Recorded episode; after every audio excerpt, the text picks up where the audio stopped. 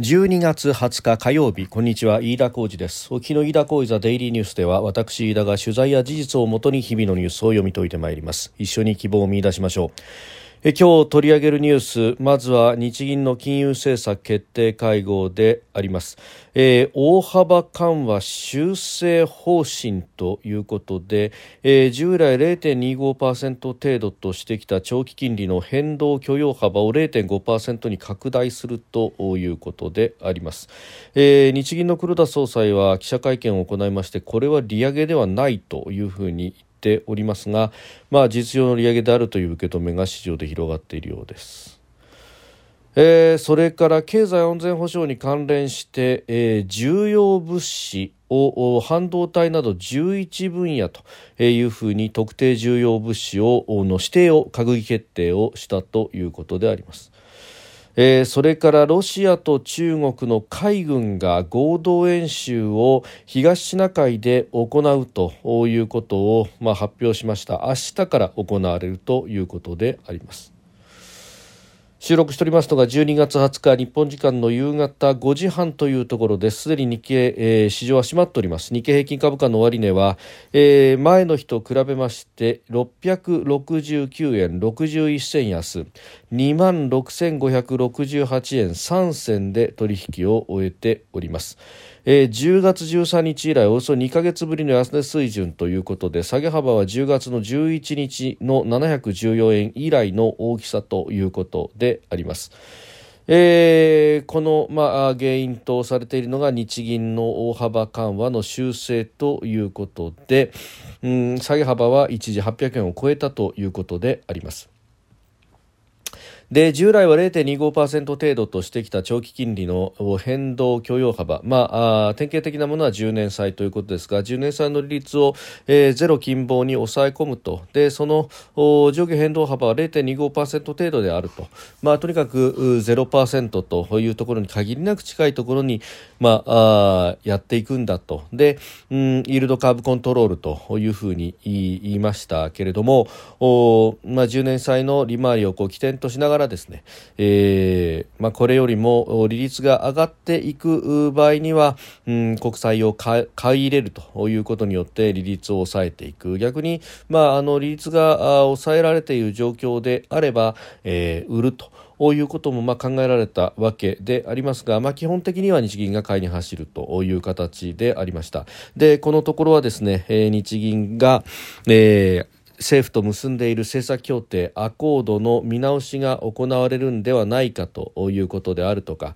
えー、あるいはうん日銀が保有している国債が、まあ、全体の発行残高の5割を超えてきたというようなことが報じられるなどなどということがありました。で、えー、ただ、まあ、ここで申し上げてきた通りですね、えー、日本はまださほどインフレの状況には、えー、達してはいないということ。そして、えーまだまだですね、えー、このデフレというものが、まあ、続いていると、まあ、海外から来るもので、えー、価格が上昇しているものが多く、えー、それにつられる形で、まあ、エネルギー価格の上昇というものが非常に大きいわけですけれども、えー、国内の物価というものも上がってしまっているということがあります。まあ、ただ国内の需要と供給のマッチングで見ればですね、えー、デフレーターは、まあ、ゼロ近傍であったりとかあるいはマイナスに行くというような数字も出ていると、えー、まだまだあディスインフレインフレでない状態あるいはデフレというような、えー、非常に不安定なところにいると。政治にもこれで物価が上がっているということは、まあ、あ自愛としては言えないと。海外から来るものの値段が上がっているのであると。いうことでありまして、まあ、そんな中でですね、え、利上げをするというのは、まあ、愚策だと。いうふうに、え、申し上げてきたところでありますが、まあ、日銀はあこれをやったと。いうことであります。まああのかつてもですね、えー、少しでもこの物価の上昇の端緒というものが見られると、えー、金利を上げたがるというのが、まあ、日銀の DNA としてあってそしてここ30年はですねそれによって、えー、景気の上がり目というものがことごとく潰されてきたという歴史はありますけれども悪しき歴史ほどを繰り返すというようなものなのかということでありますそして案の定株が下がりそして円は一時1ドル132円台と円高に、えー、入ってきているということであります。まあ残念ですけれどもこういう巻き戻しが起こるということなんでしょうかと。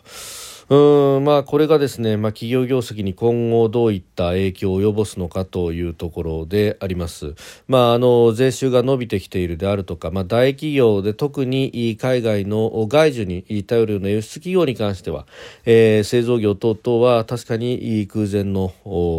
利益を上げていると。で、まあ、円安が進んでいるということがありましたんで、まあ、それによってですね海外で稼ぐ企業というものは、まあ、帳簿上は非常常に良い成績を叩き出すということになっておりました。ただしこの海外で稼いだものをじゃあ国内に還流させるかというとそんなことはなくて、えー、基本的に海外で稼いだものは海外で再投資をしたりというようなことが続いていると、まあ、これをですね円安で有利なうちに少しでもない中に還流させてですね、えー、日本国内の内需を振興させると、えー、設備投資等々を行ってもらって声を回復させるであるとかですねさまざまなことができるんではないかということを言って、えー、申し上げておりましたけれども残念ながらですね、えー、その目は積まれつつあるとい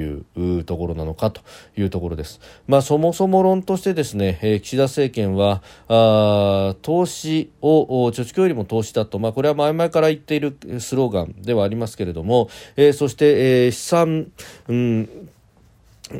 とにかくえ資産の倍増というものを行うんだということを言っておりました、えー、資産所得倍増計画なんていうね、えー、話もあったわけですけれども、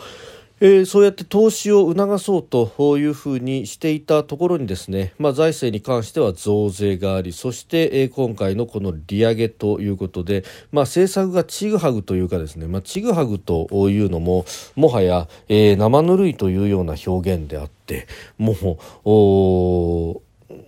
アクセルとブレーキを同時に踏むというかですね、えーうん、死に滅裂という表現がいいのかもしれませんけれども一体何がしたいんだというか場当たり的すぎるというところで、まあ、あの何もしたくないからこそこういうことが起こるのかというところなんですけれどもただそれはですね、えー、この国のトップを預かる為政者としてこれほど不適格なことはないということであります。まあ、あの黒田氏とすればですね、えー、いよいよ来年に向けて任期が迫ってきているという中で、まあ、ずっと続けてきたこの金融緩和というものに、まあ、出口の一定の筋道をつけなければならないということがあったのかもしれませんけれどもただだそして、まあ、それをですね、まあ、あの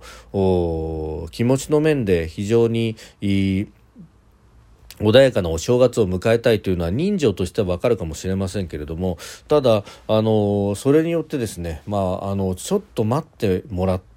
えーまあ、遅きに失しているとはいえ補正予算の執行はまあ1月頃には始まってきてそれによって少しは景気が良くなってくると。で、えー、さらにまあこのところはあ原油の価格というのも安定をしてきておりますのでことさらここでですね円高に、えー、為替を振らす必要もなかろうというところまで、まあ、一頃に比べれば15円ほど、えー、円高方向に、まあ、触れてきているという。でその触れてきたところで今130 35、6円、7円ぐらいで、なんとか落ち着きを取り戻したというところでですね、えー、いたずらにまた市場を降らすという、何、何重にも間違ったことをやっているな、という感じであります。で、まあ、あの株は下がって、いるというところなんですけれども、これ日銀のですね、この政策決定を報じる、えー、メディアあるいは、ね、そこでですね、この日経平均の株価を報じる方は、うんまあ、日銀の金融緩和の要因だというふうに言いますけれども、おこのですね、あの、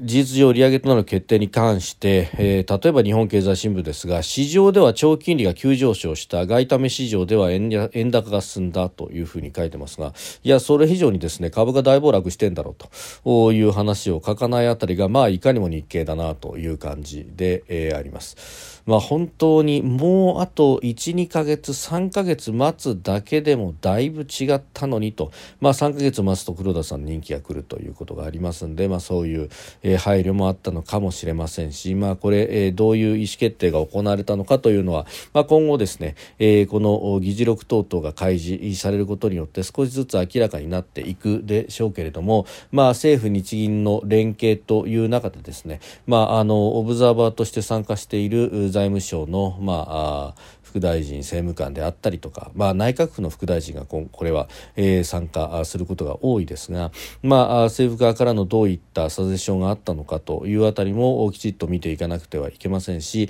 えー、またあ審議員があいろいろと入れ替わっているという中でですね、えー、どういった議論が行われていったのかというのは、まあ、あ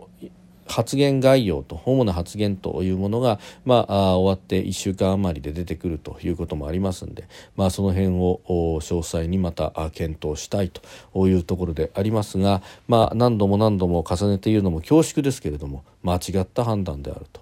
いうこと、まあ、増税もそうですし、えー、経済を痛めつけることをやっていて何が経済安全保障だというふうに私は思うところです。でその経済安全保障推進法の特定重要物質の指定に関してですね、えー、今日半導体蓄電池など11の分野の指定を閣議決定したということであります。で、えー、半導体蓄電池のほか永久磁石重要鉱物工作機械産業用ロボット、えー、航空機部品クラウドプログラム天然ガス船舶の部品抗菌性物質製剤抗菌薬そして肥料という各分野を対象としたということであります。まあ、あのこういった分野をですね、まあ、供給力強化ということで、えー、国内でやるということがとても重要になってくると、まあ、もちろんですね、えー、今、中国偏重のものを中国ではないところで、えー、調達先の多様化と、ね、いうことも言われますけれども、まあ、特に重要な分野に関しては国内でも作るということをやらなければいけないしそれに向けてですね本来はもっともっとえー、助成金低利融資もそうですけれども、えー、企業が投資しやすい環境を作るということも必要になってくると。で企業が投資しやすい環境というのは、えーまあ、例えば低金利でお金が借りられるであるとかですねあるいは、え、経済全体が良好に回っているというところで、え、今あ人を雇って、えー、そして工場などを作らないと、えー、将来的にコストが高くなってしまうかもしれないというようなそういったあの好循環が回っていっている最中であれば、えー、おのずと企業はうんその国のスキームなどもうまいこと活用してですね、えー、どんどんと国内に投資をしていくというところであります。で掛け声だけ、えー、国がかけてですねで結局民間が投資をしないんだ民間のせいだみたいなことを、まあ、ここ30年ぐらいですね国は言い募ってましたけれども自分たちが経済を回す責任を果たさないでおいてですね、えー、民間のせいにするというのはまあ随分と虫のいい話だなと、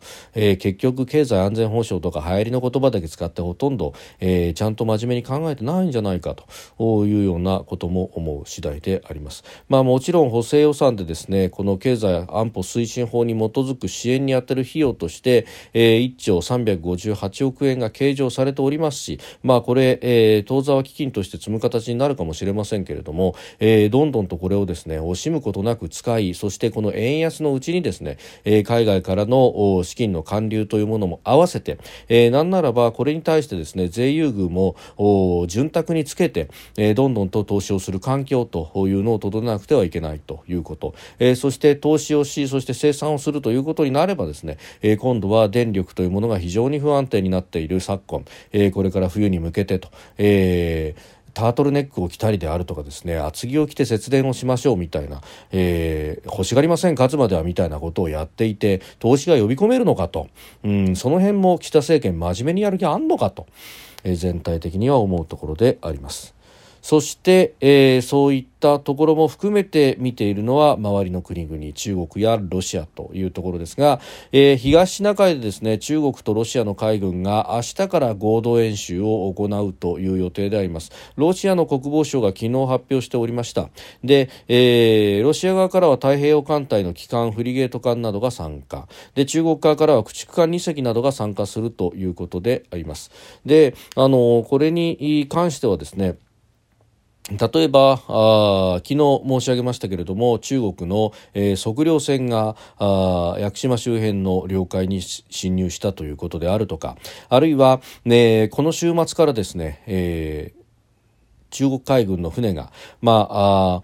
沖の沖沖大東島の南西およそ260キロの海域を航行していると。で関西戦闘機等の発着艦訓練を行っているということが確認されております、えー、これもですね防衛省自衛隊が詳細な地図を見せながら、えー、発表しているところですが、まあ、沖大東島の南西およそ260キロというふうになっておりますが、まあ、沖縄本島からですね、えー、南に行ったあたりでもあるというところでありましてそしてこれは、まあ、あの台湾をですね、えー、台湾の太平洋側、まあ、地図でいうと東側の辺りをも睨んでいるというところに位置をしております。で、あの台湾はあ中国大陸に向いている方、まあ、あ台湾島大きな台湾島の西側に大都市が集中していると。でそこに関しては防衛力も集中していると。いうことが言われていて、まあ、あの広範囲地であるカレンとかがあるですね、えー、東側の海岸というところこれ背後に回られると、えー、非常に辛いと。いうことも言われておりますが、まあ、その辺りもですね狙いながらこうしてプレッシャーをかけているというのはありありとよくわかるというところであります。えー、それから、まあ、あのそれにさまざまな形で対応しなければいけませんけれども、えー、昨日ですね、えー防衛省海上自衛隊の護衛艦高波照月と、えー、海上保安庁の合同訓練というものも行われております。これは伊豆大島の東方においてということで、まあ、海保と海事は定期的に訓練を行って、まあ、相互の連携強化をすると。であのー、まあ、警察機関とですねこうして、えー、訓練をするということで、まあ、グレーゾーンをなくしてうんまあ、事態のエスカレーションによって、えー、どどこがどう動くというのを、えー、密に決めておくというのは非常に必要なことであろうと思います。まあ、当座警察権の行使という意味で言えば海上保安庁の船が出ていくというところですが海保の船も、えー、ご詰めとしてきちっと海上自衛隊の船がいるそして、えー、そこと、まあ、つかず離れずの形でですねきちっと連携をしながら、えー、行動を行うということによって、えー、まあ、海保の方々も安心をして、えー、任務に当たることができるし、えー、もしエスカレーションした場合にもですね、えー、すぐに開示が出ていくという形によってですね、えーまあ、開示が出てくるぞというのが見えるところにいるだけでもエスカレーションの抑止になるということでありますし万万が一相手がエスカレートさせてきたと灰色の船を差し向けてきたということであれば直ちにそこから、えー、海上自衛隊にうん行動作戦行動が移っていくということができると、まあ、あのこの辺りを円滑にするというのはエスカレーションを抑止するという意味でも非常に大事なことになってくると。穴があればそこをついてくるということがありますのでこうした訓練がそして、えー、こうした訓練訓練を、まあ、逐一 SNS 等で表に出していくということも非常に大事なんだろうと思います。飯田小泉デイリーニュース月曜から金曜までの夕方から夜にかけてポッドキャストで配信しております。番組ニュースに関してご意見感想飯田 TDN アットマーク gmail.com までお送りください。飯田小泉デイリーニュースまた明日もぜひお聞きください。飯田浩二でした。